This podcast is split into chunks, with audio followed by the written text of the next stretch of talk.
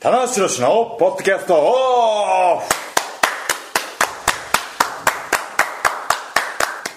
始まりました棚橋宏のポッドキャストオフですはい、えー久しぶりですねあのー前回が、えーカナダトロントで収録とトロントのまさかの逸材の部屋でやるというそうですね、ホテルの部屋でやりまして、はいやりましてでもうそれから帰国後割とあの我々レスラーもそうなんですよねスタッフさんも仕事立て込んでたりとか、すぐね、はいベスト・オブ・ザ・スーパージュニアのシリーズが始まってしまったんで始まりましたはいなかなか僕も事務所に来る機会がなくてそうですよね意外とそういう感じですよね、割とこう関東圏もあるそとうなんこですで来るかなみたいな感じもあったんですけど結構行ったり来たりだったんでなかなかあの事務所仕事もなくてですねそうですよね来れなかったので、ご無沙汰になってしまいましたから、はい久しぶりにねいやいやもうね集結しましたいろいろとははい、しかもね今の状況を、はいあのー簡単に説明しておきますと、棚橋、マシモ、両者ともども、朝から働き続けてますいあのさっきも言ったんですけど、あのほぼカイル・オライリー状態ですあのオライリーがこうあのグラグラするあのムーブみ たいやなられてる時はね、はいはい、僕なんかね本当にあの今日あのプロレスやろうぜあそうで体すね験があったのではいはいはいまあ、その前に練習をしておかないといけないと、はいはい、もう朝8時半過ぎには道場に行って練習を始めて、でこういう試合が終わ最終戦が終わって次の試合が始まる、あこの長期の間にしかはい足トレってできないんですよ、おおなあんそうですかなんでかっていうと、試合の前前の日とかにやると、はいはいはやっぱ筋肉痛が残るんですねああなるほど飛べなくなる、はいはいはいはいなると試パ合フにォーマンスが下がるんです下がるとなので例えば今日やってはいはい23日筋トレがあ筋肉痛が残ったとしてももまだそのシーズンには間に合うわけじゃないですか、あそうなんですねはい、だから長期のオフ、まあ、最低1週間はないと足トレは怖くてできないですねそれあれですか棚橋さはいんに限ったんですそれとも結構レスラーの中では割とレスラーはそうですねレスラポピーュラーレスラーってねボディービルバーの方に比べて、ボディービルバーって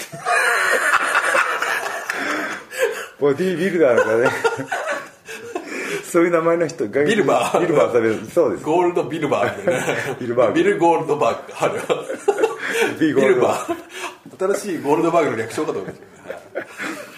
はい、もうもう何言ってるか忘れてるけどそのぐらいね足トレがね、足トレがはいちょっと億劫になりがちなんでねでもやっぱりこう上半身ばっかり大きいのではなくて、やっぱり上半身と下半身のバランスでやっぱこうパッと見られるようにねなるほどやっていきたいということで足トレをやったら、はい、レッグプレスってこうね、ガッ300キロぐらいのやつを10回10セットしかもなんかね、はい新日本プロレス、はいなんか練習器具があそっち行きますか、道場がですね、あの器具がどんどん新しくなっていいですねこれいい話ですね、はい、うんいや素晴らしいですよ本当にこれはね、はい棚橋さんはもうたまらないんですよこれもはいなんで僕が若手の時にやってくれなかったのかと もうね二言目にはネガティブな発言が出ますよ本当に羨ましすぎてあもう小松さんなんかなんかおい恵まれてんなと 最初からこんないいのでやりやがってとそりゃ三頭筋もでかくなるよとああなるよと環境がいいんだからと本当にね肉体でばっかりでフューチャーフューチャーされやがって そんなやつねあなたも結構な逸材で逸材クラスがですよいずれいずれクラスが嫉妬するっていうねどんだけちっちゃいんだってまあまあちょっとまあまあまずとそのまあ足トレを足トレやってきたんでもうねプロレスやろうぜ10時11時にもう会場入りだったんですけどレスやろうかぜなのり会見ですねかなり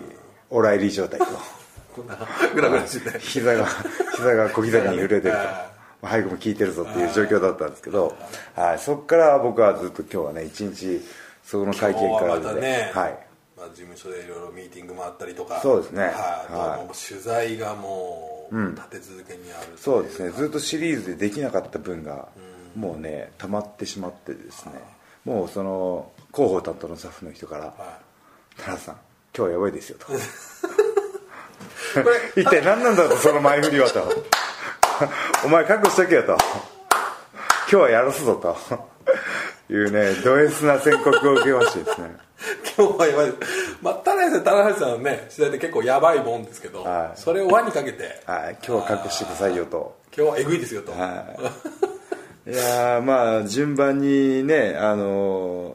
今日のスケジュールを追っていくと、まあ、プロレスエローズの会見をはい出ましてですね、はい、で事務所に移動して、えーちょっとしたミーティングがあってですねスタッフミーティングがあってミーティングがあってはいはいあって、でまああのその後えー、何があったあ G1 本季節的に G1 本が出ますよとこれあでの取この材が前出ていただいたあのね、はい鈴木優君が、はいあの編集をやってるというはい、G1 多分前に発売される G1 の歴史とかね各選手に意気込みを語ってもらう雑誌の取材があってでその後ヤングアニマルほうさんが新日本新日っていう可愛らしい絵のあ漫画ありま4すコねマ漫画が連載1年お続いてるんですよ、おーはい、知らなかったな主役が僕なんですよあ主役田中さん僕ですよはいえ見たことはあるんですけど、あれそうでした面白い失です礼しよまし、た、はい、棚橋特集よく取られてて、それがなんと単行本化になるんですよあこれはいいですねいいこれもいい話ですねこれ発売はいつぐらいですかこれは取材受けたんでうわもうちょっと先ちゃうんですよねもうちょっとあはいおこれいいってでいすう取ね材がこれまた新しいねプロモはーションというか、いありまして、はいはでその後はもううちの親会社オーナー会社 ブシロード木谷会長の誕生日会があるから顔出してくれよとええええおめでとうござい ますと、さっきね言はっい、ちょっとてきましたね着させてきましたけどもああケイさん元気でした元気でしたね久々じゃないですかケイさんはい、あのシンガポールこれでプロモーションした時あそうにだはい向こうでお会いして向こうにね今うです住まわれてるので、はい、やってきてでえーっと仕事の、えーアメリカ巡業中に来た仕事のオファーを7月までびっちり今さっきスケジューリングしてでまた雑誌がなんか出るらしいんですよ単行本が新日本の、はい、某某某あそのまた別のそはいすごいだけ出るんですかすごいもうやねつらしいんですけあそどれがまたすごいはい、それのなんかアンケートなんかやって終わったら8時ですよ今がまあまあ今大体8時ですよねあままだもう、あもうちょいですねはい、でそこでマーシーがね、あのーまだメンバー紹介もしてないじゃないですか そうですね ちょっと一応やってみましょうかテレコになってしまうんですけどははいえまあもうちょっとはいいですかもうちょっと行きましょううんはいいマーシーはねその同じくプロレスやローズの会見に出て今日はあれですね、はい僕さらっと言うと朝9時半に来まして、はいはいまずあのカード発表仕込みをやりました、でその後それ記事書いて、はいでその後かプロレスやろうぜ会見に行って行ってその、い、ろいろあのうちのニュージャパンワールドなんかのそうですねいろいろとはい指示をしたりとかやっ、指示をしててはい帰ってきてそのミーティングの、まあ、これ仕込みとかを結構やってたんで実はやった後にやった後ええーーと G1 クライマックスそうですね特設サイトのオープンに立ち会ってそうですね今やっと上がりましたねむしろマーシーがやっていやいやまあまあそうまあまあそうですねまあやりましたいいですよ手柄にすれば やりましたややったでしょ、はいやりましうんマーシーがねあれひら作ったんですよね、だはからもい、そこでお互いこうね席と席ちょっと離れてたんですけどお互いアイコンタク トでどうすんの今日う僕もねあのね先生競技用としてはですがあまさまさかやるって言うんじゃなかろうかともうねこの8時のでもね7時半ぐらい回ったところで田中さんいたから、これは多分やるなとあ逆に察した長い付き合いだからちょっと、はいもう腹くくりました、だからちょっとなんか食べようかなと思ってこのスコーンをね、はい食べてありがとうございはます、僕はさっきプロテイン飲んでプロテイン飲んだねはいいやという状況で今回のメンバーは100年に1人はい棚橋俊とはいもしもしですこんにちはツイッターの中やってますガオ2号でえーすやばはい、はい頑張りますいやーでもね本当にね、あのーこの短期間なんですけどやっぱ新日本がねいい流れで来てるんでやっぱその情報で出さないといけないことが多いといや田中さんちょっとね、供給過多になってるんじゃないいかと。はっきり言ってはい、だから新日本として出さないといけないこともはいもちろんあるし、各個人がそうですそねれぞれイベントを抱えてたりするんですよね真壁さんだったらテレビだったりとか僕だったらね今ちょうどあのフォトブックが今日発売になったのでまた今度イベントがあって、はいい、ああったりとか、はいやだからそのもうありすぎて、 はい、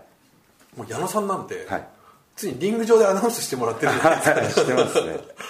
はい もうだからもうああいうあまあでもなんかちょっとあのやり方すごいなと 思ってクレバーですよねだからいっぱいある人ちょっとね埋もれちゃいがちなんですけどそうですねだからこうやっぱタイムライン流れてきても全部が全部ね追い切れるわけではないのではい僕もね繰り返しブログツイッター等でそのトゥーマッチにならないさちょうどいいさじ加減でやってはいるつもりなんですけどちょねっともうね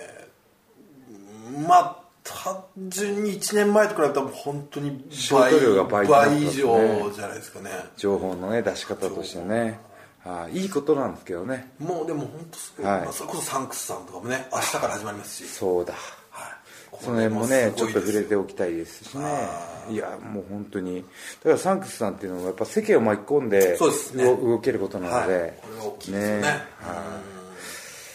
まあまあまあまあもう本当ね一個一個で一本できるぐらいのできますねのはっきり言ってはいことなんですけど、やっぱキンキンキンキンで一番やっぱお伝えしたいことといえばベスト・オブ・ザ・スーパージュニアうん ちょっと今怪しい怪しいベスト・オブ・ザ・スーパージュニアベストオブザスーパージュニアねこれはでもでもあれじゃないですかマーシーもねアメリカ行ってクシャの頑張りとか見そうて、ですねはいポッドキャストもね一緒にやっていそやのジュニアのに対しての熱い思いとかを聞いてたわけじゃないですかはい、僕もそのね、あのーセントラルパークでやった後に、ここトロントであのライガーさんとはいはい福田選手の対談もはいはいはいやってるんで、やってましたねホテルのロビー やってましたね正直だからやっぱもうちょっともう串田さんにだいぶ移入してっていうか、そういうもんですよねやっぱりはい同じ、どれだけね結構長い時間を共有したかっていうのもありますしね、もう言葉がやっぱもう頭の中入ってるんで、一個一個はやっぱりちょっとね気になるというか、であれじゃないですかあのーその去年ね準優勝で終わってるってことは必然的にこ本命になり得るんですよまあそうですねファンの見方も、はいはいはいせん会社からの期待も、でそれって実はあのうれ喜ばしいことなんですけどプレッシャーにもなるんですよねあはいーこれはなかなかね、やっぱり、でその今回ねあのシェリーの欠場っていううんあのクシャにとってはあの一個ね公式戦が減るという意味ではらあのプラスなのかわかんないですけど気持ち的にシェリーとも争い争いたかったっていうのが絶対強いんそうですねはいはいではいそこのねそのあのあれなんですよ櫛田も全体を見てるんで、シェリーが怪我で欠場することによってベスト・オブ・ザ・スーパージュニアへの期待感が下がるんじゃないかっていうね、はいその辺も払拭したいんだっていうね、はいそうですね、だからまあ正直ちょっと今回その多団体枠っていうのがあまりなんか、ねこれははい選手自らも言ってましたけど、まあ言うなればもう今新日本の外国人ジュニア選手非常に充実してるんで、はいほぼもうそれだけで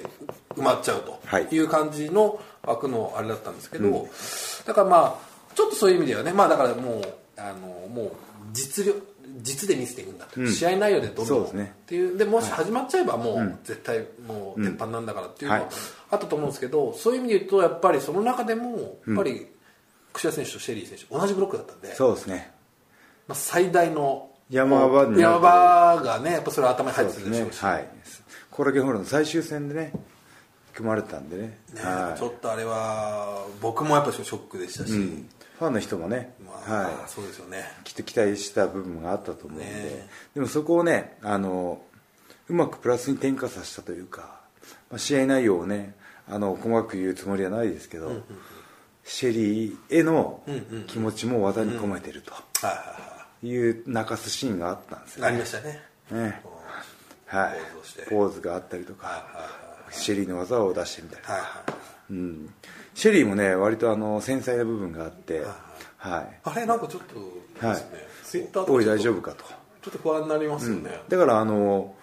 シェリーもねあの他の外国人選手とあんまりこうつるんだりしないあ孤独を愛するタイプというかあそうなんですね他の選外国人選手ははいはいホテルに泊まるんですけど、俺俺は道場がいいどうじゃないですか、はいはい道場に頼むから、はいもう床で寝てもいいから道場にあ道場がいいんだなんでだって言ったらやっぱあの栄養補給もできるし食事もできるしいつでもトレーニングできるじゃないかうんうんヤングボーイたちもいるしーはいはいはいは雑音が入ってこないいみそたういですね不思議なやつなんですよねまあだからそのねあのシェリーの欠場をどう払拭するかっていうね、はいうん僕もね僕なりにいろいろ考えて、あの最終戦櫛田が試合がないわけじゃないですか、はいはいはいはい俺とシングルやるかとおおあ田中さんそれぜひお願いしますって言ってそしたら僕もうカード決まって てぬか喜びさせただけっていうねえそれ本当に言ったんですか、本当に言いましたはうわーそれいいですねい、はい見ただかでらすそねのやっぱそのみんな最終戦までこうリーグ戦があっての決勝じゃないですか、だからねあの試合がないっていうだけでやっぱりそれはちょっとねもう有利になるわけじゃそうないでですすよかね、はいはいああまあまあそれだったらっていう、あえてね、じゃあ関門をあえて作るとしたら、じゃはい、あ田中さん最近そういうなんか奇想天外なスペシャルシングルマッチってなかなか組まれないじゃないですかどうしてもビッグマッチに向けてとかじゅあのシリーズ中だからこの選手とこの選手がって確かいにうそうですねその戦いの中で、はい、突然棚橋くしゃがい組まやれてそるのをれはやばいですよね、 X でもいいんいでやー記者が先に上手してあこの選手ですって田中の言うがパーンとヒットしてもうんうんそのコロケンホールに来てくれたファンの人はきっと喜んでもらえると思うしうんうん田中さんとしてはそのぐらいの気持ちがあっいやたありました俺もなんか協力してあげたいなとなんかその話題でもいいはいけど、なんかそのプラスになる櫛田に、、はいやーそれはいい話だないい話してたでしょあーいい話ですねやってよかったでしょはいまああのジュニアのあのシリーズ全体を振り返りたいんで、おうメインイベントの試合を、もう僕らの口で振り返るよりもおぜひニュージャパンワールドではいはい見ていただいた方が分かりやすいんで、あの個人的な注目してた選手とかをとか見ててあこれ予想以上の活躍だったなっていう選手をちょっと上げていくと、これバルバロですねおおはいあそうですかバルバロへえ、はいまあね僕も全部見てるわけじゃないですけど、そのどどの辺であのーまずね、あの原始人なんですよ はい、はいまあカベルナリオっていうのが、スペイン語で原始人っていう意味みたあいですよそうなんですねはいバルバロっていうのはまあ別に名前ファ名ーストネ前ーフムァースでトネームだけど、はもうそもそも原始原人始って名前なんです人ねっていうリングネームらしいです、あなるほど、はい、あでまあ飛ぶ選手かなと思ったらやっぱりルードなんでやっぱり受けの選手なんですね、あまあそうですよね、はいそんなに意外と飛ばないですよね、はい、飛ばないんですけど、ただ声が出るし、動きも機敏だし、あの体型が原始人みたいだし、すごいねあの、お客さんにあっという間に受け入れられてましたね、まあそうですよね短いね、こんだけのプロモーションもない期間で、はい、だからバルバロにちょっと MVP をあげたいなと、おはいおこれは、はお意い、外ただ、ケイオスくくりだったんですよね、ケイオス側と組んでたんで、はいまあ、だからあまりこう話す機会がなかったんですけど、こうじゃ客観的に試合を見てて、バルバロ、あよく頑張ったなと、あそうですかあいつ若いんですよ、21からか、えそうなんですかはあそうなんですね、全然21歳感はないですね、い、17歳です、ねえあ17した14から、 30代っぽい感じしますけどね、 14からロッチやってるって、あーじゃあキャリアキャリア7年、 7あまあそうかはなるほどい、はい、あと、あのレッドラゴン、いやだからこれはね、そこですよやっぱり今回はつきますね。今回の最大の収穫はレッドラゴンのシングルプレイヤーとしてのですよ実ね力、はいでセントラルパークで言ったじゃないですか、はいあの2人なんでもう一つ来ないんだろうみたいな、絶対にコラゲホールの人とか好きなはずなのに、なんでだろうみたいな話だったじゃないですか、で今回ついに、それはやっぱりね目に触れる機会が少なかったっていうのもあるしあのニック・ジャクソンはもうもう安定のそうですね好試合連発だったんですけどあの本当にレッドラゴンがの2人ボビー・フィッシュとカイル・オライリーがその新日本のファンの評価をあのまっとうに受けたシリーズだったですねそうですね、あーやっと来たかっていう、でもまあ僕ももうもともと好きだったんですけど、はいちょっと想像を超えたというか、特にカイル・オライリーは、ちょっとあれはね抜け決勝で抜けたなっもていう決勝でもあのちょっとサイコパスなはいはいはいはいちょっとそうですねな表情だバっッたトりなと感じかの顔してるはあと動きが切れてるしはあはあグラウンドも対応できるしはねあの選手はちょっとねちょっといいですよね、うんあとボビー・フィッシュは個人的にはいスタバに行くたびに会うんですよ 僕もはい僕もあの田中さんのツイートが大好きで、あの必ずオフィシャルでリツイートしてま ありがとうございましたすかさずなんかね、スタバのちょっと大きめのソファに座ってるあのボビー・フィッシュがめちゃめちゃ絵になるんですよひげをねこんなね分厚いね本を読んでたりとあかしかもハードカバーをはあいなんか文化的でレスラーであるんですけどすごい知的な印象はあるんですよね彼あれですよね ROH でのサイン会とかでもスーツ着なかったですか来てます来てますね、はいしかももうビめっちゃかっこいいビでチすよねッとあれかっこいいですよねはい僕真似しようと思ってますからねまたこれはいいですけど あひげもねひげもひげもいやひげもはいあれもね本当にあの個性がねすごい立ってるんですねなるほどでもあの2人フォローツイッターのフォロワー数がボビーが1万で、カイロ・オライリーが3万人なんですね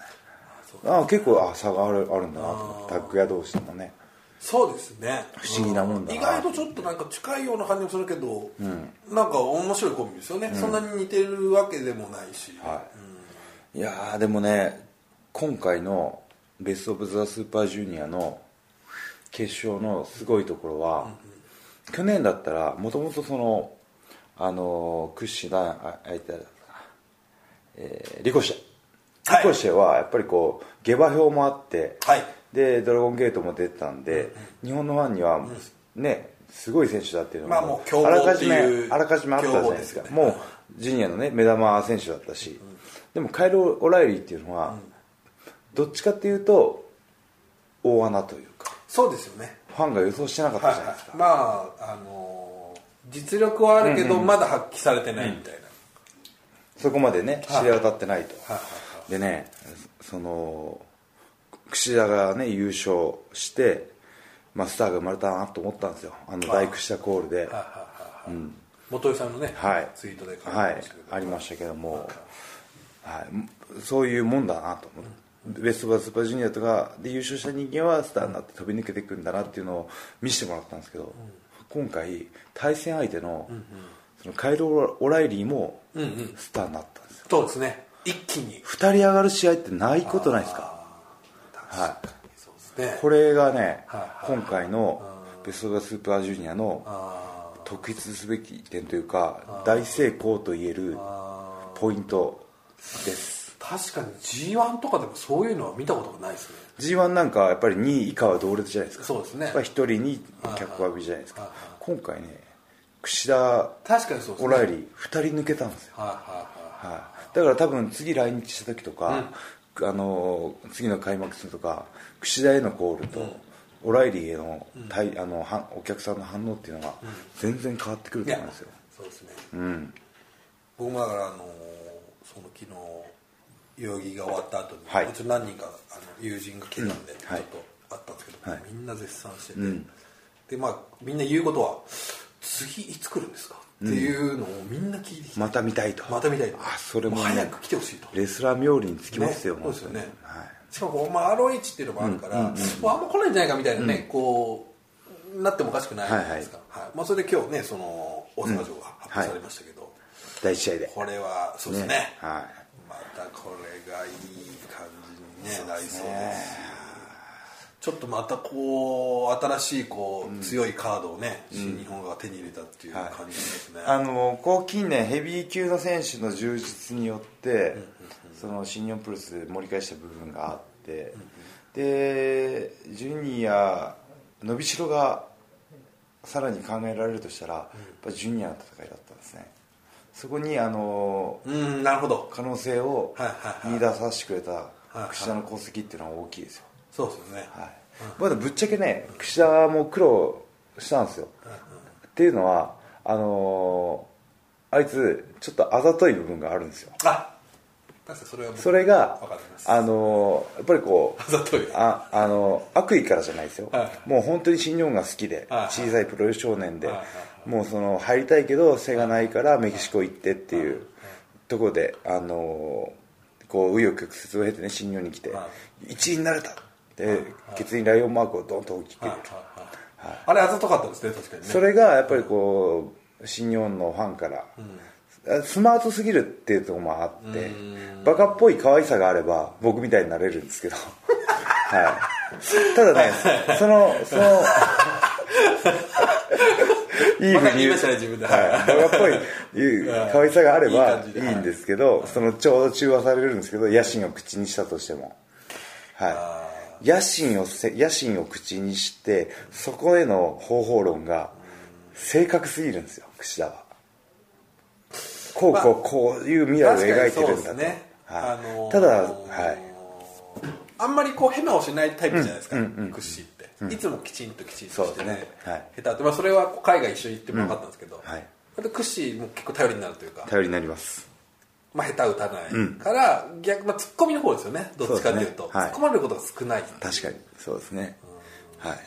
僕はそういうそういうボケの立場になるんですけどね、ええだからでもそれを力でねじ伏せたっていうか納得させたんですよあいつはでもそれは一朝一夕でできることではなくて海外で僕ら試合見てたらすごく納得できるんですけどようやくその櫛田っていうレスラーの評価が国内で追いついたっそうですねっていう言い方ができる、うん、 ROH のあの4戦を見てると、はい納得じゃないですか一番結果を残したのも実はそうです櫛ね田でしょ会場人気はやっぱ中村だったんですけどその自力でコールを引き出させたのはクオリティ櫛田なんですよねだからやっぱりすうん、僕もやっぱり ROH って櫛田選手やっぱすごいなと思ってたんで、はいでオライリーじゃないですか、今回、だか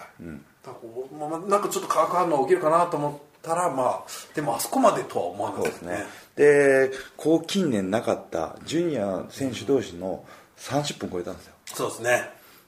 これはねなかなかできることではないですよ僕はこうちょいちょい超えますけど 平気でね超えてきますけど、あーはい、いやだからもう本当ねあちょいのちょいー入りますねちょいちょい入れますよあー俺のポッドキャストだからま あそうですね、はい、はい、このあの口調の評価に合わせて、まあそうです自分を評価されたいって いうわがわが褒めるたびにまあ俺もありますけど まあ俺もありますけど追いつかれて追い抜いていこうってい最終的に俺が追いつけ追い越したみたいなう全部俺の力だといやまあでもねそういうだからその櫛田物語っていうのをこれから後追いでもねみんなこいやーう追憶で見ていくわけじゃないですかあこういう選手でそうですねこういうことを言っててで今回初めてこう結果を勝ち取ってみんなを納得させてね鳴りやまない櫛田コールねはいでもね控室じゃないや控室のバックステージ帰ってきでた時乾杯しようと思って待ったんですねはい第一声が「何も覚えてないです」っていう弱々しい声ではい途中で記憶が飛んだらしいんですよあのオライリーがこう手を持ってでコーナーからそうですよね落としたやつ落でとしたはい側頭部がガチンと落ちたんですよああそうですねでスローで再生したんですけど首がもうバキバキってなってわ頭バウンドしてるんですねでそれ試合中盤20分前後ぐらいだったんですかねもうちょっと前かなまあまあでも前の方ですよ、はいはいただあの技で僕見てたんですけど、会場の空気が圧倒的に変わりましたね、変わりましたね割とみんなこういうふうにああどうなんだろう、もう完全前のめりにやべえ口やべえぞこれやべえみたいな、でさそしたらもう相当やばかったっていうことですよはいね、でもその後の牛がないと、はいいやでもねやっぱりこう試合を続けてるレスラーの本能というか試合終わってもやっぱりこうしっかりしたマイクを言ったじゃないですか、どっから来たんじゃなくてこれからどこに行くかが大事で、はい、あれは普段思ってないと言えないですよ、そうですよね、常に自分の中でないとはい、だって意識がないんですからいやさっき聞いたらマイクも途切れ途切れしか記憶がないって言ってましああただから本当にもうほぼ無意識みたいなレスラーってすごいですねでもただ僕もちょっとなんか後半ちょっといつもの櫛田選手じゃないなみたいな動きがあったんで、あれちょっと危ないのかなみたいな感じしたんですけど、そんなに前からミッドナイトもね当たりがミッド浅ナイかトっもたし危なかったですあと、あのでもエプロン際ちょっと変だなと思ってさっき櫛田に聞いたら、い、やあの時は記憶ありましたって言っあたんですけどあなるほどなるほどねえあれってでもその田橋さんとかから見てたら、異変が起きてるなっていうのなんかわわかるあ俺気づかなかった気づかなかったですか、モニターでね最初こう見てたんですけどこうね仲間のレスラーと喋りながら途中から俺前のめりでこう夢中で見てましたねうんうん試合で引っ込まれましたうんちょっとやっぱりこう一緒にいた分感情移入するじゃないですかうるっときましたよあ そうですね、うんちょっとマーシーの気持ちが分かったというか そうですよ試合試合のたびにうるっとするっていう ねね今までで逆になかったのかっていうねあれですけどはい真壁さんもねすごい引き込まれたって書いてましたし、関係者の評価が高いですよいねやそうですよ、スタッフがみんな感動しましたから、いやーあとでもこれ完全に去年リコシェ戦も名勝負だったじゃないですか、で今年はいすごい試合やった、はい代々木の決勝ってこれもうブランドになったんですよそうですね完全に、はい、また来年も行きますっていうツイートがすごい多かったですよ、僕の方にもですよね、うん、行ってよかったとかそうですよねこれそういうダイレクトな反応、やっぱツイッターやられてる方が全員じゃないんであれなんですけど、確率的にもっといますよですよねはいこんまたちょっとこう両国のね、とかとはまた違う、独特の雰囲気がありますし、そうですねはいねえ俺何やってんだろうな あれ櫛だね まあまあまあ、まあまあまあそういったね、本当にあの大成功といやーすごかった呼ですねべるベスト・オブ・ザ・スーパージュニアでしたね、はいまあ、そのベスト・オブ・ザ・スーパージュニアの結果を受けて、今日、はいえー7月5日、えードミニオン大阪城ホールの全カードが発表になりました、なりましたねえ全何試合ですか全9全9試合はい今回はこれね意外お驚いたのが棚橋矢野戦が意外に後ろの方っていうねえーっとセミ前ですいわゆる何やってんですかなんでこんな後ろなんですかいやこれはやっぱり棚橋のネームですかやっぱりクオリティを期待されてるという気がしますけどね僕はそうですか、それからタイトルマッチが続くからワンクッション入れとこうみたいなそんなそんなネガティブな感じはなくても大丈夫 ですか田中 さんねはいトップだからあ俺ねそうです最近そういうね最な近んか最近ちねょちょっとアメリカ以降ちょっとあれじゃないですか最近ねトップ扱いされてないんで、大丈夫ですかなんか、 はい、いやでもねもうね溢れ出るエース感は抑えきれないですよ ね何その早いですねまた立ち直り早っもうちょっと今ね落ち込んでほしかったですけどいやね、もう落ち込んでる暇なんてないですよ、はいもったいないですそんな時間はそんな暇なんかはいいやでそのもこうですよこの,、はいこのいい位置ですよここのの試合順でね、はいここにねレバーが来ても全然おかしくなおかいしくないところをあえて頼む矢野ということでねはいいやこれちょっとすこごいれライはでンナもッねプですね 納得させないといけないですねこれはそうですねこんなんでこの試合順なんだってことを本当ですよはいまああとはまあちょっとそのね言い方あれですけどやっぱりまあやっぱり棚橋岡田中村っていうその3本の矢っていうのあをーそうシいうングルがきっちり見れますよっていうラインナップでもあるんじゃないあかなじゃあ僕はオコボルに預かったってこと またそれちょっとなんかで自信を持ってください田中さんあまあねエース感がねええですかねもう溢れ出ちゃって るこれさこれやっちゃうさっきやりましたね、あデジャブですそうですよねこれでもいやすごいラインナップじゃないですかこれ、はいまあねあのーまだオフ続くんでちはょいっとシンガポールもありますけどあちょっそうとですね大阪城ホールはまだちょっとね詳しくそう見ですどこねろ今日なはちんょっとといってもは21年ぶりですからそうですねはそして田中さんいはいチケットのチ売ケれット行きががはい絶好調です聞い聞いております私ちょっともう、はい、まこの増席したっていう話ですよそうですねねもう1回はないと、そしてもうあと1か月あるのにはいかなり見えてきたと、はいこれは 聞いてます前売りの枚数もですかよねなりいってると、これはちょっと、あれもいいですよね道頓堀の一番いいところにすっごいでっかい看板蔦屋さんのねあのはい下でいやすごい一番人通るところですよそうですねはだからもうこれ早くねちょっと皆さんもういちょっとね決まだ断チケしないとそうですねチケットまだ買われてないよという方はぜひちょっとね早めにそうです前売りの段階で押さえておいた方がそうですよ御の字とそうですよいうことですとねにかく抑えようとはい、いやーでもこの大阪城ホールで、その G1 出場選手がでこの間ベストオブで発表されたんですけど、はいブロック分けも発表になるとブロックとカードもおそらく出ますあ主要カードもね、はいパンパンパンとあの去年のね、えー大阪府立の大大阪府立で、はいこうカードごとにやるはい、棚橋中村でおーってなったとあれはねあの頃は良かったな あの頃まだエース感あったとそうですねあでまだあ大丈夫あでもちょっとねエース感入場だけでエース感が溢れちゃって棚橋の入場曲で入場しないだけでちょっと不違和感がみたいなねあことを言われたりとかもうちょっと、はい何回あのアラブ社のテーマに入場してんだと、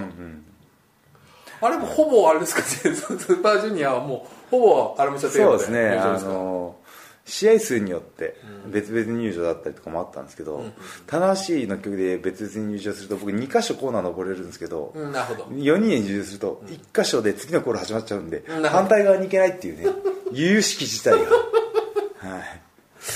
こっちのお客さんも見たら、こっちのお客さんも見たいじゃないですか、ねやらせてくれとえ登らしてくれよと、でも後藤さんのこのパッて開ける動作もだんだんこうなんかはい導入きたというか、どうにってきましたねね、あれやっぱこう地方で磨かれてきた感がこう、はいありますよねこっからのアラムシャポこのアラームズシみャたポーいズなが、ね。い、い感じになってきたよねやっぱベルトはね人を成長させますからね自覚もねねちょっと似合ってきたなっていうのもありますし、まだでも中村の切り口が面白くないですかいやーあれはねとんのとさすがさすがちょっともうしびれましたね言えてみようというかやっぱりその現状に甘んじてる歯がゆい状況っていうのを多分中村はなそうなんです後藤に対して感じ取っててそんなにこうねあの地方でこういろいろ聞きます、まあ、そんなキーワードを出したわけじゃないじゃないですか、後藤さんは、そうですねおそらくそれはやっぱりねチャンピオン側からでいすよろんねなことを提示していかないといけないんですけですよねどそれが向こうからまたね「あおいお前それでいいのか」と。ああげらかいてんじゃないのかっていうあテーゼですねそうですよね、うん中村さんはおそらく一シリーズ待った気がするんですよね、今か今かと、はい、でけど向出ないこうから何も来ないからもう最後の方でねはいはいはいいやあれを一発でびっくりしましたトねンロと、でもトロントロンって今上げてるじゃないですか、はいこれどっかでバカ殿って言ってきますよこれ下げてきますよこなるほど、れはいもう殿が浸透したと思ったら切り返してくると、そしたらもう後藤は白塗りで入場するしかないわあわあわあ わあ ですねそでう白と白新袴でねはいどうかなチュリーってこうそこまで着てる音来たらちょっとはい、振り切ってますね振り切ってますねはいそこまで来たらちょっとなんかえでもトロっていうのはねいいかもしれないですねいいですよねだってアラムシャっていうのはそもそも棚橋のチャラ男に対して武骨な男っていうことでアラムシャになってきたわけですよおっでずっとアラムシャ歴が長いわけじゃないですかサラムシャ歴がねおいいつまでアラムシャなんだと棚橋は特にチャラ男を卒業したぞと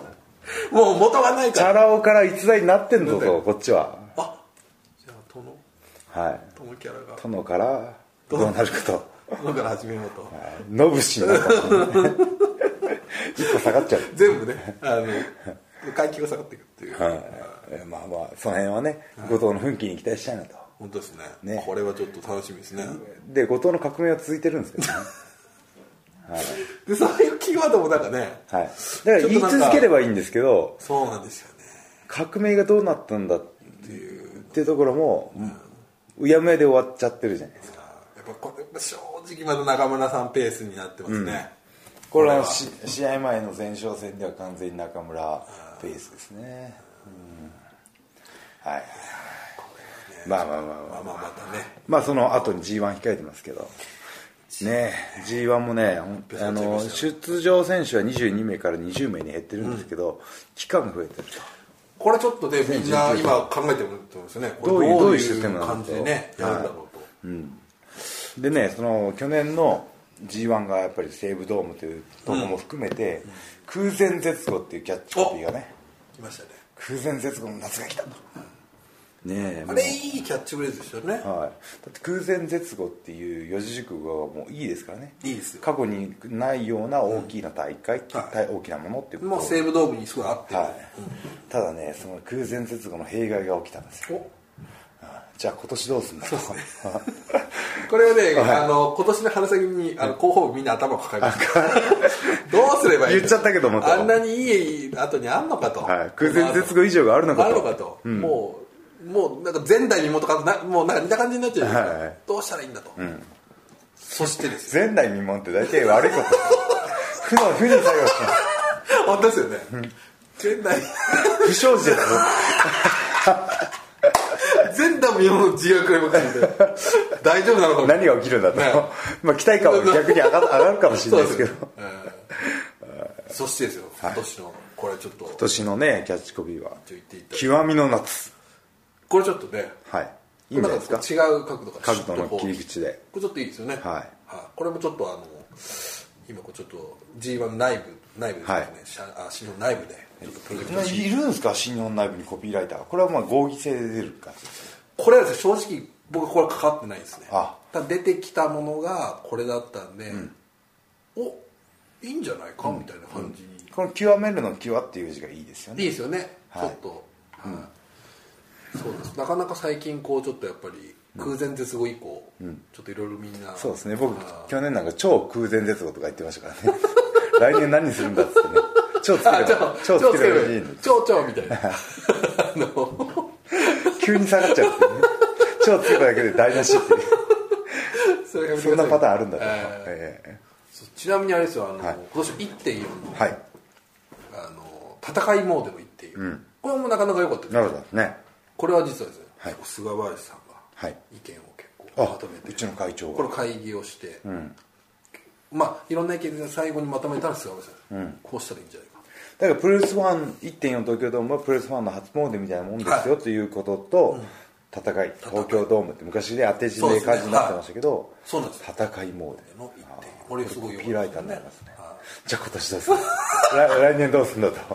いこれで今どんどんね同じ問題がなんで学ばないんですかあまりいいの出すんじ未ゃない来を見据えてないですよねそこそこ串串田の爪を煎じてもらうあかもねついに上に行かないといけないんでこあそうですよれねはもう由々しき問題ですよいやでも仮面ライダーのライダーキックも毎年グレードを上げていかないといけないっていうものになってるらしいですなるほど、はそこはやっぱもうい同じ定番ムーブであったとしても演出を派手にしていく、あえー、違う切り口とかーそうなんですよねいいんじゃないですか極みの夏で今回本当こうちょっとシャープというかそうですねこうちょっとあ極の極みに切れ味がいるんですねはい、はいでこうさっきに上がったその G1 の特別作戦もちょっとあのちょっとフォントがこうちょっとあの、はい明朝体というか、去年はあのブロックあのなんですかね、はいゴシック体だと、はいはい重々しい感じでちょっとこう,、はいこうキレのある、はああいいですね、い、ちょっとシャープな感じで、あのこの字っていうのはすごく大事らしいですねはい T シャツのロゴデザインとかでも、はいはいこうあえてデザイン重視でぼかしているものとかあるじゃないですか、はいはいはいああいうのはその言葉としては消えてっちゃうらしいですねああもうだからもうブロック体でバンババシッンとバやンとややるとった方がその文字にエネルギーが宿るらしいですというこの棚橋の新 T シャツいいですねこれヒールザベストブロック体で持ってきました よ自然に持って く技にたけすぎていて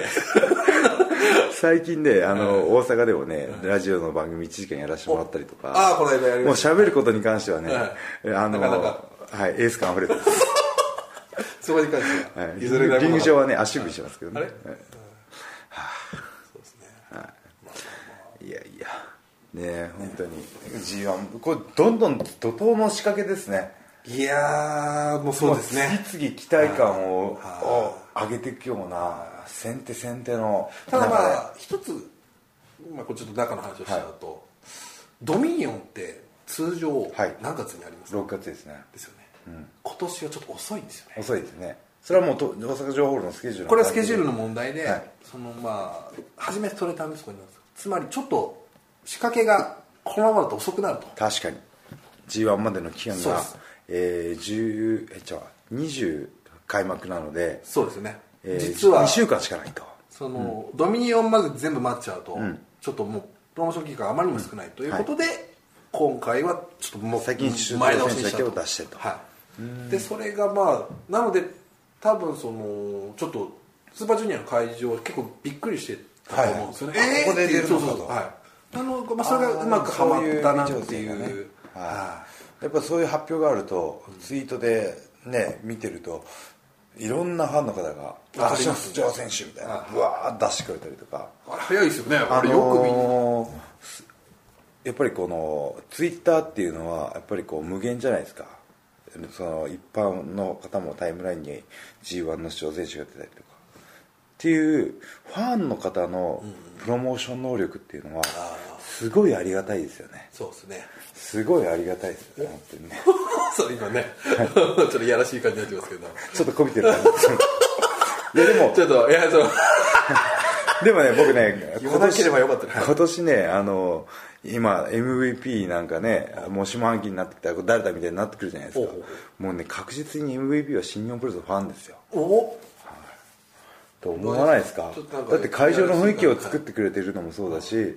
ぱりこう来てねあの毎回満員になって盛り上げてくれてるのもファンだしもうこれはねもう感謝しかないですねおはい大丈夫ですかなんかこの発言にはエース感があるこれちょっとねちょっと心配な感じですいやいやない ですよあのこびすこびすぎてるあかそうら、ですねはい逆逆に逆そうにですねダメだってパターンもありますけどね、まあまあでもね本当にもうあっという間に多分もう今広まってると思いますそうですねはい今年の G1 どうなるんだ、こうね想像して楽しむのもねそうですね楽しいし、はいじゃあ次始まってしまったら始まったでおいどうなるんだとでね今年あのちょっと念を押していってきたいのがお g 1クライマックス全9 19大会はい全てはいニュージャパンワールドで中継しますこれですよねはい、これはすごいんじゃないですかすごいですよ7月から8月にかけて19大会、はまあ2ヶ月で大体は2000いで全部見るとこれはねはいいいのかとお得でし ょ正2000直円19大会、は1い試合100円ですよあのいや そうですよね、、はいや去年とか、は一昨年とかでもその、ねいろんないネットペーパービューサービスとかで丸ごと見れるパックとかって言うんですか、かなりの値そう段でですしねたよ、はっきり言っはて、い一万でね毎月1回はビッグマッチがあるわけじゃないですはかいでまあどうしても場所的な理由で来れないファンの方とかで仕事で見れなかったらそのですよねその後タイムシフトじゃないですけどはい常に見たい時に見れるっていうねこのサービス皆さんおお今なら月額999円ですいいですねはいというチャリチャリちょっとチャリチャリプロモーションの赤道ですいやい やね、まあマーシーのねリアクション今日冷たいなあれいやなんかちょっとなんかちょっと田中さん久しぶりでなんかこうちょっと距離感がね今になってはないでください最初に言っといてくださいよそうやって最初に最初に言っといてくれたら僕は距離感を詰める作業から入りますん でなんかこうちょいちょいこうどうしたらいいんだろういいやそうシャンプリーのシャツ素敵ですねとかから入りますんでねいやいやまあまあまあ それそれどうでもいいですいやいやまあいやまあねあとはもう最後になりますけど告知をね告知事項も結構あるんではいはいあもうの告知はすごいんじゃないですかもうでまあ、先ほど出ましたけども、その新日本のニュースで、ね、どんどんどんどん出していかないと追いつかないような、そうですねねはい、で近々から言いますと、えー6月9日明日ですねから新日本プレスとサークル系サンクスさんがコラボしてこれはねえーお弁当サラダこれは棚橋さんのおにぎりサンドイッチスイーツねありますんでねこれちょっと田中さんのあれをはいちょっとお弁当はい一大弁当実在弁当のちょっと話をした方がいいんですかこれちょっとはい、これはあのー何回も、あのーサークル系サンクスさんのスタッフと打ち合わせとか試食会をして、でお弁当なんですけど、はい割と低カロリー600カロリーに抑えましえこの ちょっと僕はまた楽しかったですけどえこれ600カロリーなんたですか600カロリーなんです、はいあのーえーなんかすごい鶏皮をはい取ってくださいって言ったんですよ、はいはいはいそしたらお弁当の作業の工程で皮を剥ぐっていう作業が一手間増えるんですようわお弁当を作ってるおばちゃんたちが余計向いてくれるんではい一手間かかるんですねはでもう無理聞いてもらいましたしそこ入れ入れましたかはい、あと向はきはボディービルに必要なはブロッコリーと人参の温野菜も入れてもらいましたし本当だはいあとタンパク質重視になるように卵でしょ、はいで味が白飯食べれるようにはいチンジャオロースも入っててそうですねで定番のハンバーグとおはいーでこのあの鶏肉なんですけど、郡上八幡岐阜県はのの郡上八幡の、あのー名物料理のけいちゃん焼きっていういはい棚橋が岐阜出身だからっていうことで入れてもらったんですよおおその情報をちょっとはい知らなかったですね、正こだ直わりのはいこれをじゃあ相当これ田中さんの意見入ってるん入っですてまねすねはいこれはもう田中ファンはぜひ食べてください僕あの試食会で何回も完食したぐらい美味しいのでおはいこれもじゃあぜひねぜひこれはもおう願いしたいですねそしてもう一つもう一つサラダ逸材サラダ100年にこれはちょっとじゃあ説明してこれはですね規格外です企画外すごいですよ大体あのコンビニのサラダって、はいちょっと上の方にささみがパラパラっとおまあ飾りそ程度うですになねってるだけじゃないですはいはいはいかタンパク質が欲しいんですとスタッフにはいはいお願いして、なんと鶏肉はい 30g 入ってなるほどます30ですよ確か普に通のさこんもりでしょなんかもう埋まってますよねなんかはい結構、そうなんですよこれねサラダだけでも食べ食べ応えあるしおーあの結構女性の方ってはいサラダだけでランチ済ましちゃう方もいらっしゃるじゃないですかでもねそれだとタンパク質が足りないんですよでなんでタンパク質が足りないとダメかっていうとタンパク質っていうのは分解されたアミノ酸になるんですねアミノ酸になったら言ったらばコラーゲンとかと一緒なんですよ皮膚や髪の毛を作る成分なんですねだからお肌にもいいし髪の毛にもいいしっていうはい、だからタンパク質っていうのは、あのー確かに、あのーカロリーにはなりますけど、炭水化物と違って脂肪として蓄積されないんですね、ああこれははいいいですね、僕もちょっとはいちょっと反省、だから、ですね今日はちょっとあの夜外食だからお昼を催眠にしとこうかっていう方にも、なるほど、はい、何ですかこのプレゼン能 力はいこれはちょっとここだけ抜き出してね、はいなんかもうアッいプやしでた方もがいいねんじゃな本いかって当いうにねあのータンパク質とか肉類を 30g 取ろうと思ったら大変な作業なんですよ、なるほどあわかりますその、はいおっしゃってることは、はいなかなかこれだけ売ってないですもんね売っていないんですよ確かぜひねこれあのドレッシングも何種類かある中で僕が一番美味しいやつ選んだんで、おーはい、この逸材弁当これはともうちょっと逸材サラダぜひねこれはもうリスナーは6月9日から6月29日までの期間限定でで売られるね地域もちょっと関東圏と静岡そうなんですよねちょっとこれがね東北少しだけなのでぜひねあのコラケンホールとか遠征した暁にはこれね、そうサークル系そのぐらサークルさんにやっていただいて価値はありますよねありますねねはい、もうあの、僕ファンの頃でこういう企画があって、のりにライオンマークがプリントされてるだけで上がりますよ、そうですよねはいこのお弁当のね写真こんなをのね普通にねぜひチェックしてほしいんですけど、はい真ん中ののり弁状態のところののりに、はい新日本プロレスのロゴマークこれねライオンが印刷されてる、これ肯定的にこう大変なんじゃないかはい、ってい一う手間かかってますよね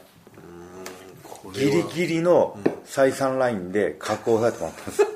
かなりねわがままをはい、でもこれはプロレスファンにも、あのーもちろん買っていただきたいんですけどやっぱりその成分見た目の美味しさだったりとかでプロレスファン以外にもいやせ接点になるわけじゃないですかそうですよねコンビニに置いてあるわけですはかいはいはいら、はいはいいやおそらくそのねスポーツやられてる方、はいこの僕サラダいやってもうね高校で部活やってるやっべえみたいな方とかですよねボディービルの方とか、おすげえの出たなって思ってくれると思うんで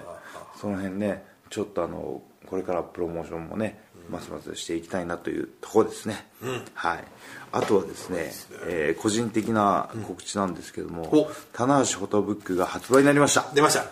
はい、はいここれねいろかんなりねセクシー路線になってますけど僕が一番びっくりしたのはですね、鷹ですねタカ鷹来ましたねあれ生きてますよ 顔の近く近くまでね近づけた時はどうなることかと思いましたけどあれはどっちのリクエストだったんですかあああの編集者のはいけどあの高翔って言って高翔でいいんですかねいますねあの高狩りするしはいはいあのしつけがしっかりされてる鷹なんですごいもう顔に近づけてもおとなしくてうわーそれちょっと貴重な体験ですね、 はい、はい、び絶妙なねマッチメイクでしたねた棚下いた かしたったらこれはね、ちょっといかにすごい絵になってるかもうぜひはい、あ見てともはらいたいでコすスねプレしたりとか、いはいはちょっとギリギリのラインまであセクシーなやつとかあと小橋さんとの対談も面白いしあの百合いぶ子しさんも入ってる君の本音、はいはいはいあのあの結婚できないはいテレビであったじゃないですか、あありましたね、はいあれをさらに深く掘り下げたなぜいぶし浩太は結婚できないのかあのーなんかそんな方が昔ありましたねなんかね棚橋宏はなぜ新日本プロレスを変えることができたらみたいなまだはい、飛鳥新社さんに言ってきま した。井口浩太はなぜ結婚でき結な構いできないよあれテレビ見ましたけど結構ひどかったですね結構ねいやー泉志君はね変わってるんですよねはいねちょっとでも結婚に合わすともう嫌になると いう疑りすぎだ ろうかなりクレイジーですよねやっぱね分かってはいましたけど、ええ はい、そのホットブックがありましてあと地方だとタワレコさんとのコラボがあ継続中ですねこれがあの、そのえーっとですねはい6月の、え14ですねー14か、はいあ僕は14にこれあの大阪札幌幌福岡で3カ所でやるというね同時開催ということこれでは僕棚橋は札幌の方に行ってきますけどね、はい、あれですよタワレコードさんの売り場にねコラボタオルとか新のグッズがあるっていうねいやーこれね僕も新日本入った時からやっぱタワレコさんとコラボって絶対、いやもうやるといいのになと思ってたんですけど、もうもう今やねなんか普通にや本って当ですかいやいや本当ですよタワレコさんとタワレコさんと HMV さんじゃなくて HMV さんも ね、まあ、お世話になってますからねはい我々でね、まあはい、まあまあ、まおあ、楽しみだねいろいろいやでもこういうね、その一般的に知名度のある企業さんとねコラボできるっていうところは嬉しいいですねやーそうですよあとね、その今度ドミニオンでマクドナルドさんもキャンペーンなんか大阪のマクドナルドの入り口には棚橋の等身大パそうネですルが置いてあるってはい、あのちょっとあの場所はちょっと限定されてるんですけど、はいこれもまたちょっとね、はいびっくりしましたこんなこれ多分ですけど、はい田中さんってあのマクドナルドのね講演会をあ講演会もやって大阪のマクドナルドさんグループとはかなりご縁が深いのでそういったとこでもいやねおそらくあれがありきですかねありきですよあったからあったからえーこれもまた道を開いてるじゃないいでやすかこれねはい道なき道を開く本当ですかこれエースの務めですよ出ましたよ今日初めてのマシの「えおとかね今日はね最後までこうちょっとなんか、我慢してたのに、えーついに出ちゃうって受いけう身がこうちょっ とねはい取りにくい感じですはいあとはもうあのやっぱりこうこれからねあのスマホゲーム全盛の時代なんいやでこれはプロレスやろうぜ、はちょっと今日ね会見で、い、まさかド派手に行きましたね、はい会見もねド派手であの、クシャ選手ががっちり勝ったんですけど、はい楽しくがっちり負けると そうですねはい、しかもコメント で「あの深川亮さんに似てますね」っていうコメントが拾われて見出しになるっていう、 ね、ヤフーのニュースでそうなんですか、はいあそれうなんだがそこは拾うかっていうねそこはいらないんじゃないか安倍武さんがねツイートしてましたけどね「おい見出しになっちゃったよ」っつ ってそこ行っちゃいましたか棚橋深川亮でで検索出てくるとそう思でうすかいやでももしね安倍さんがいたらねこのプロレスやろうぜであの何いかねやこれちょっと一回ねはい、大喜利やりたかったですよああこんなやろうぜは嫌だこれでもこんなねやろうぜは嫌だ結構無限に出てきそうじゃないですか、ああこんな、はい、サッカーやろうぜとか あなるほどね、 サッカーだっサッカーだったたやれなかったのうんこれはねプロレスやるこれちプょロっレとスやれなかったこれはちょっとね、安倍さんはもう渾身の企画ですからそうですねこれちょそっとの応援だけもねぶつけてもらってこれはちょっと一プ回ロレスやろうぜ会もねまるまるやった方がいいんじゃないいいでですすかねこれちょっとねそうですね丁寧にプレゼンしていやそうですよ無料で遊べますんで僕もさっきやりまくってましたけどね、はい、あとえー、マーシーには有識問題なんですけど櫛田がベストオブザスおベいやそうなんですよ田中さん、はい僕が今一番のちょっと頭の憂うべきはいねあの喜ばしいことじゃないですかそうなんですけどね有言実行でとそうでもまあこれもうあの大会当日はいのツイッターを僕ちょっとタイムラインがある程度見ながはらい試合を見てたんですけど、ここれで勝てばポッドキャストみたいな感じで 結構23人いてマニアックな人がいるな やばいと、はい忘れてたと 途中でハッと思い出してやってやりましょうよやばいとやってみましょうよまあそのクリスチャンのポッドキャストが始まってもいいし、はい棚橋特別会で僕がそっと見守ってる会でもいいしそうですよね、はいそしたらもう今日久世選手だったら、はいやる気満々であ真島さんいつやりますか あ出たこれ今日なんなら今日やりましょうかみたいなでさっきあの LINE で「明日どうですか?」って言ったんで すけど明日はちょっと僕あの取材があるんでよろしいですはい勘弁してくだまさいあまあでもちょっと今週中にやろうかあなあいいですねはあいまあちょっとさっき話した、まあ一回ちょっと申し訳ないんですけどこの枠で一回やらせていただいてあわかりました特別テストケースをねそうですね、はいでちょっとどうしようかみたいな、わかりました、はい続けていくのはなかないかやー盛りだくさんだなでもねこうやって丁寧に伝えていくことが、これからのねプロレスのビジネスにつながってきますんでちょっとあのーまあねこれまあいつも同じですけど正直その、うんまあ、言い方はちょっといいか分からないですけど、こぼれ落ちるのにはどれももったいなすぎるというか、どれもはいはいは一個い一個がもう、ぜひね見見てほしいそやっうですてほしい全部もう、だって一個一個全部コラボとかも、はいもうメジャーなところしかないですからね、はいまあ、書籍であっても書籍であってもコンビニでもねこれはもう皆さん本当力入ってる人はちょっと本当に新日本を取り巻く環境っていうのは、はいもう完璧このだから12年で完全に変わりましたねもともとブシロードになってからってのありましたけど、うん変わったなっていう感じあそうりまですすねね、はい、まあ、誰が変えたのかとあ最後にまた ちょっと今日なんか若干やりづらいですけど ね、まあ取りましょうよ、いやいやまあ受け身はね、はいえー受けの受けの受けの競技ですから、ちょっプとねロレスはね、はいというわけでねちょっとね1時間を超えてしまったんですけどもね本当ださっき30分ぐらいというね話はをいしてましたけど、収まるんですよね1時間これぐらいだったら収まります一ね回ではい大丈夫ですいでで目安にしてましたんではいいというわけで今回も盛りだくさんでしたけどもはいねマーシーありがとうございましたいやいやもうはいまた次回もよろしくお願いしますということではい以上棚橋宏のポッドキャストオブでした